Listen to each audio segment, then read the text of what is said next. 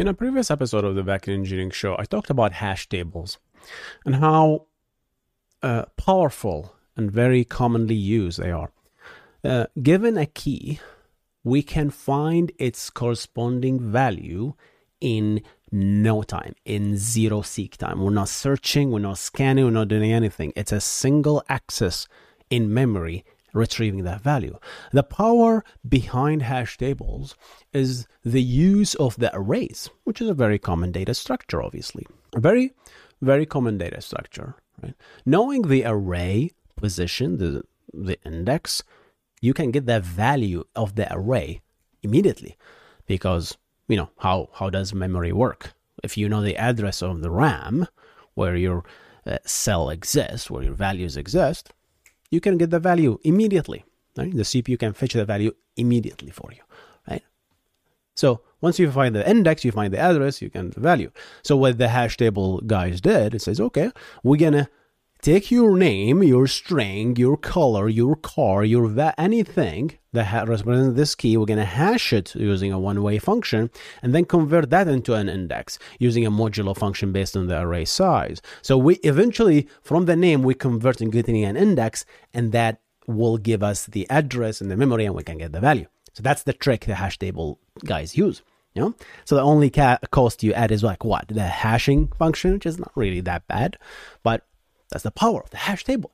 But the problem is, the moment the size of the array changes, the hash table size changes, this all falls apart. Yeah?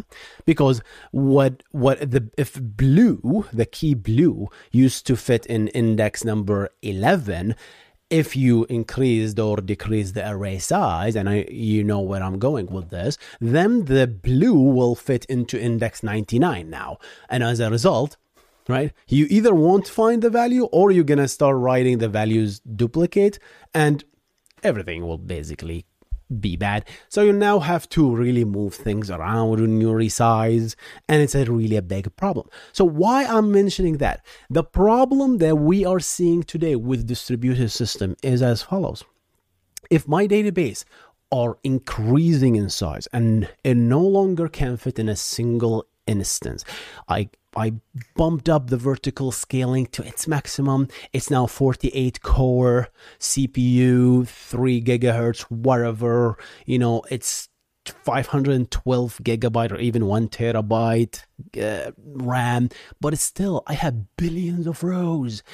I cannot, I added all the indexes. I tried to partition it horizontally in the same instance by range. So, but still, the even the partitions are so large. So I, that machine cannot handle the queries I'm throwing at my beautiful database. So what do we do? We distribute it. We shard the database. That's, I really don't like to go there unless I kind of exhaust all my options and Believe me, people don't even look at the options anymore. People are very quick to follow modern things, you know, without actually going to the basics and trying to tune your database and getting a better performance. But regardless, let's assume your YouTube scale, let's assume your Google scale, and you run out of ideas. That single instance can't handle anymore. You need to distribute that billions of rows table or key dictionary or collection into multiple servers, right? So instead of having billions, let's have, I know, few millions on this server, and few millions on this server, few millions on this server, few millions on this server. Immediately a problem occur. The problem is like, how do I know, right? If I have a key, I want to look it up. We introduced an intermediately an intermediary problem, right? That didn't exist before. Well, first, if I have a key, I go to my database server and I ask it and it immediately give it to me. I only go to one hop. Now, if you're distributed and you only have the key, you have to answer the first question which server should I connect to to retrieve the key? Which server hosts my key? And that is the problem here. That is the original and only problem that we have in distributed system. Which server should I connect to to fetch that key? So the trick was always let's figure out the server from the key. And that is the concept of hashing. Hashing tables appear here. So in this episode of the Back Engineering Show, I'd like to talk about that a little bit, distributed hashing, and then what problems did we have and how consistent hashing solves this problem. And obviously, nothing is perfect in this world. So I'd also like like to talk about the problems consistent hashing actually have today.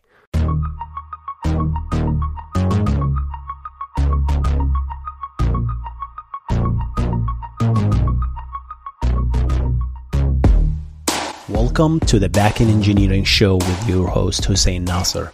This is the show where we discuss the art and the craft of building software and cover recent news on backend technologies.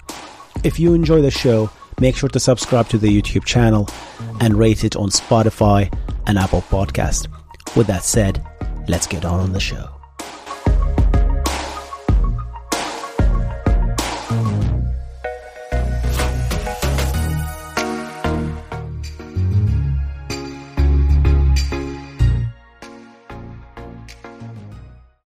This episode is brought to you by Shopify.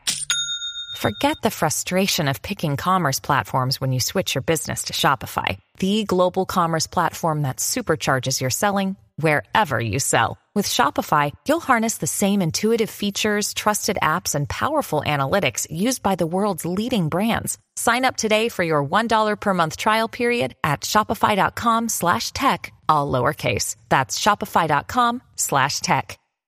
Welcome to the Backend Engineering Show with your host Hussein Nasser. And the concept of distributed system is a must when you get to a certain scale. Yeah, I always try as much as possible to, you know, push people against being distributed if they can do things to have their single instance, you know, be more performant when it comes to query. Because you see, a lot of a lot of people, a lot of engineers hurry up to scale right, and spend more money to start to work with the distributor without actually, while their query is actually using 500% of their CPU and then doing like a million logical reads, you know, where they can tweak it a little bit, add tweak it and tune the database a little bit, understand their queries so they can have or even you know lower that cost you know as a result.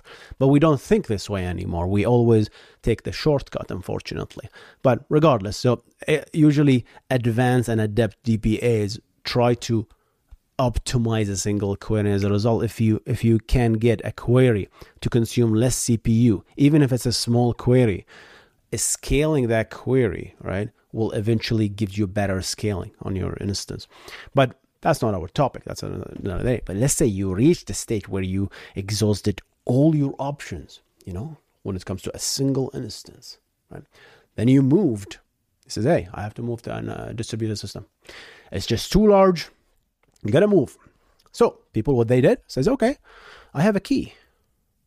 And now I don't know which, I have 10 servers, right? I don't know where this key lives in this 10 server environment. So they said, all right, so what we're to do, let's say I have four servers, a cluster with four servers, and I want to distribute my values across these four servers. So server S0, S1, S2, and S3, right? What we're to do is like giving the key, I need to know the server name, the server IP. And that's something that we are introducing as a problem, right? We introduced a, a friction that didn't exist before. First, Previously, it's just one server. We know the server, right? But now we have to figure out from the key, we have to figure out the IP address of the server to connect to in order where our key actually exists. That answer can be answered using a very simple hashing function. So we're going to hash the value. Let's say i am have value number four. Uh, going to hash it, get some value, and then that value we're going to do modulo number four, and that gives you server zero. So server server zero right here, right? In this case, right? So four modulo four is zero. And then okay, how about key number five, right? Or even whatever that key used to be. Maybe let's say it's it's a blue or red, right? Red, you're gonna hash it, get a value number five, which is a number, and then five modulo four will give you S1, and S1 will go right here, right? So five right, lives in S1. And same thing, 6 will live in S2, and 7 will live in S3. You're just going to do modulo 4 because 4 is your server pool size, right? And then let's say going back, let's say 8, then 8 modulo 4, oh, so back to 0. And then you get the point, which is which works perfectly from the key. I was able to figure out the server. So cost is zero, is nothing. Here's we solve distributed system right there. Here's one problem though. As long as you have four servers, your life is beautiful. You don't have to worry about anything. But now, even those four servers reach their limit.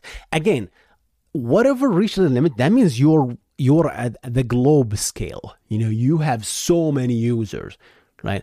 So to me, that I need four machine, more than four machines, database instance, that means I am at the global scale and I have users left and right, millions of hits, you know? So that's the scale we're talking about, right? So I say, okay, okay, um, all right, let's just add another server. Server 4, S4. So we have S0, S1, S2, S3, and S4. Sounds good. Comes back to the problem of hashing tables. The moment you change the size, the whatever value were original, so the values, their original key values, are now all shuffled, right? Previously, value number four used you do 4 modulo 4, the key 4 used to live on server S0 because 4 modulo 4 is 0. But now 4 modulo 5, which is now the new servers, we have 5 servers, is actually gives you value 4. So it's now is an S4. So now what you need to do is like move the key with uh, value 4 from the server 0 to server 4. And now you have to move everything else. And this is this is basically the same thing. 5 modulo 5, right? The server 5, the, the key 4 will move to server 4, the key 8 will move to server 3, the key 5 will move to server 0, the key 6 will move to server uh, 1 and the key 7 will move to the key 7 will move to ser- S1, right? So everything will be shuffled and the operation of adding a new server will cost us a huge amount of effort to kind of shuffle things around. So look, think about networking, think about database usage just to add another server. You're not only bothering one server, you're bothering the entire cluster with your operation because you have to shuffle things around, right? Because your key no longer maps. So what what people think, what the smart people say, okay, let's invent something that might solve this problem, which is called consistent hashing. So how does it really work? So they go, they went back to the idea of having, so they went back to the idea, the core idea. We use the index as the server names here, right? Let's flip this. Let's change this a little bit. Let's not be very discrete, like, oh, server 0, 1, 2, 3, 4. Let's build a ring let's actually build a ring of these servers. All right. So instead, they think of this idea as an actual ring, as an actual circle. So values go back, right? And uh, remember, a lot of people thought a lot about this to solve this problem. And the key here is instead of the output of the key hash going to a server, we're going to approximate it, you know, by by using this concept of the rank. So let's take an example so clarify it. The first thing we're going to do is the servers themselves, we need to fit them on the rank, which this is something we didn't do before. So the rank is, think of this rank as, as a circle. So the degrees, based on the degrees, this is a 360 degrees, right? So server, let's say server one, you're going to do a modulo 360. Let's say we're going to get a zero right? So we're gonna put server server one and as we're gonna call it S0 based on the degree here, right? And then let's say server 2 IP address 10003 modulo 360 we got 90, right? And again, I'm picking I'm picking values that are so rounded up. This is just for example. You're never gonna get you're hardly gonna get S90, right? Exactly, right? You're gonna probably get X eh, S27, right? But yeah, X90. Same thing, server 3 or server 4, you're going to get S180 if after you do that. And then server 3, you're going to get S2270. We have S0, S90, S180, and S270. You know, that's that completes an actual ring. And for people listening in the podcast, think of this as an actual ring with the values for servers in each corner effectively. So why are we doing this? The beauty here is we have values, and this is the key here. Let's have a key value of um, a thousand. Same thing you're gonna do, right? The thousand, the key value thousand, right? However, this key exists. Maybe it was blue and then you did a hash and then got you got the number thousand.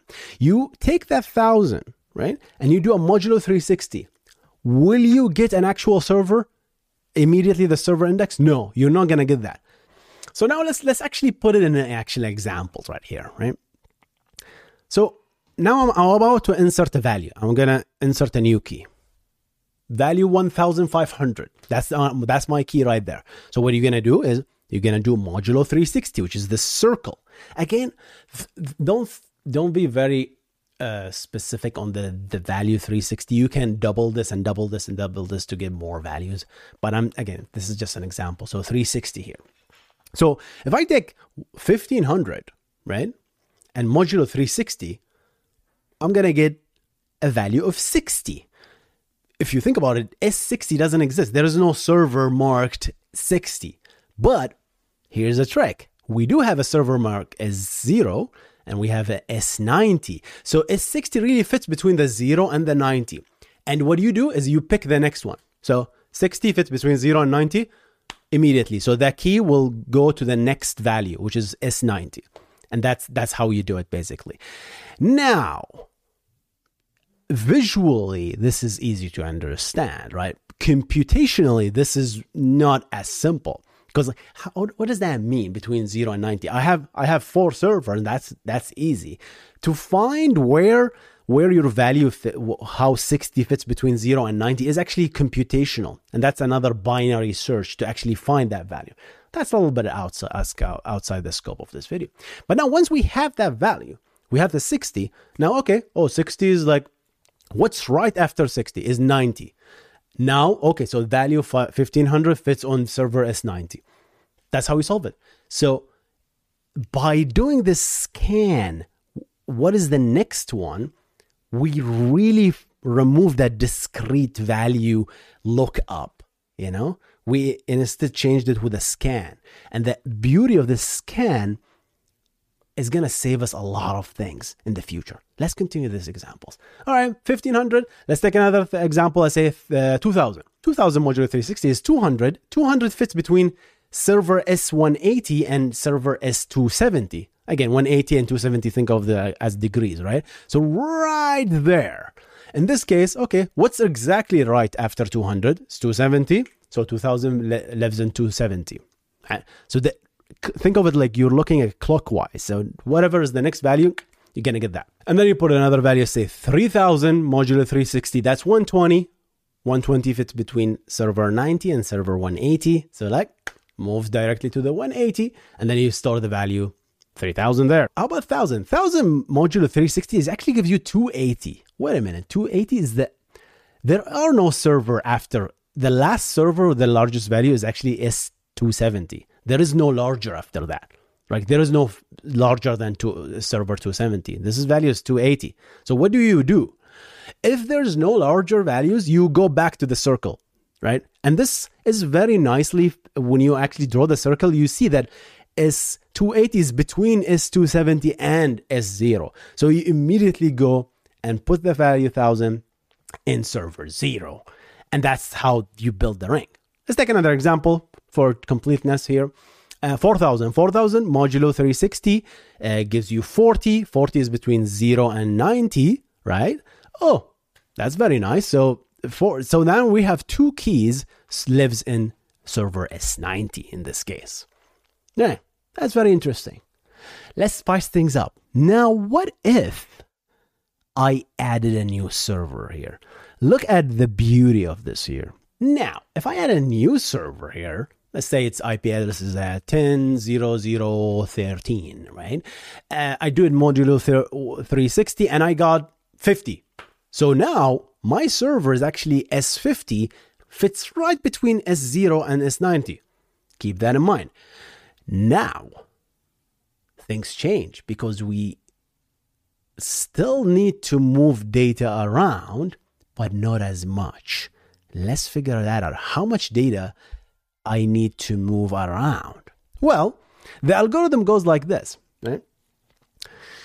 Remember, if you have values, if you add values as 50 in this case, anything between the 0 and the 50 really needs to be fed in server 50, right? Because that's the algorithm. That's the range here that we're looking at right here. And so if you the the algorithms look like this, like okay, so what is the server right after me?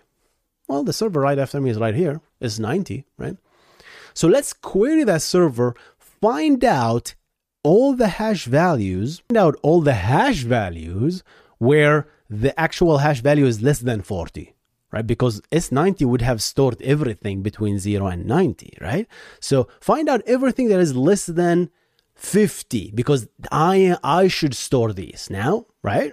So we found one entry which is 40. Oh, 40 doesn't belong 90 anymore. So go ahead and talk to server 90, establish a, a communication, could be TCP, could be anything, and then start moving data around, right? Hey, it's 90. And do you have anything with a hash value that is less than 40, less than 50, which is me. Oh, yeah, I have this value.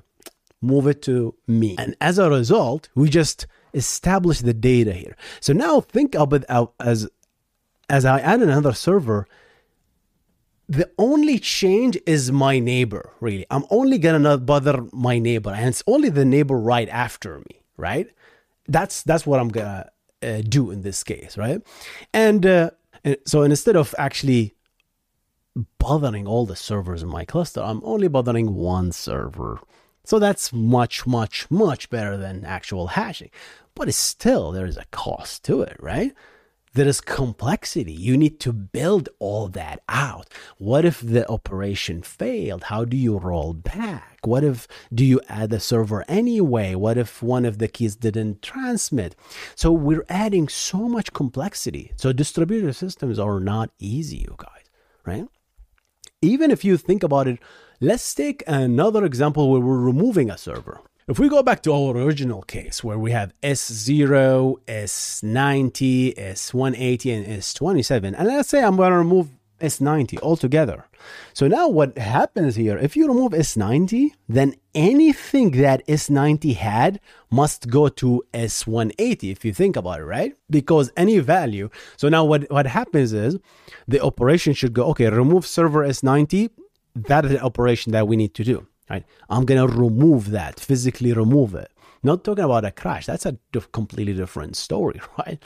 Crash, you don't even have time to move anything, right? So if you, that's why you have to have redundancy. That's another complication right there. But if I have a physical operation that say, okay, I want to remove this for maintenance, remove S90, well, S90 holds and all values between 0 and 90. So all of those should go directly to the server right after me clockwise, which is 180. So remove all those puppies and stick them to where? To server 180. That's a very expensive operation as well. So if you think about it, consistent hashing are powerful, is powerful. The algorithm of consistent hashing are very powerful. But the limitation here becomes you still need to move data around. And the more data you have, you know, in these instances, then the transmit of these will take more time. So adding or removing server is actually not a trivial operation, you know. And then you really think need to think about uh, another thing that is called um, replication. You need to duplicate this data as much as possible because a server might crash. So you need to have a backup.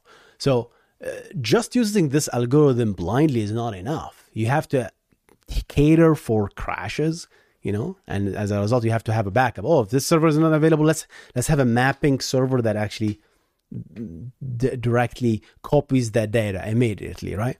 So that's what you do. You have to do that. Well, what if two servers map to the same hash. You can't have that if you have a lot of more than 360 servers.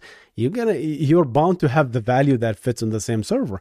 And uh, I'm not sure what, what you can do here. You can what you can do is like I suppose in this case you can treat it as a as, a replication. So you have like a a backup scenario where we have this server. You can either put it in both. Right? That was an episode of the consistent hashing. Hope you enjoyed this video. I'm gonna see you in the next one. You guys, awesome. Goodbye.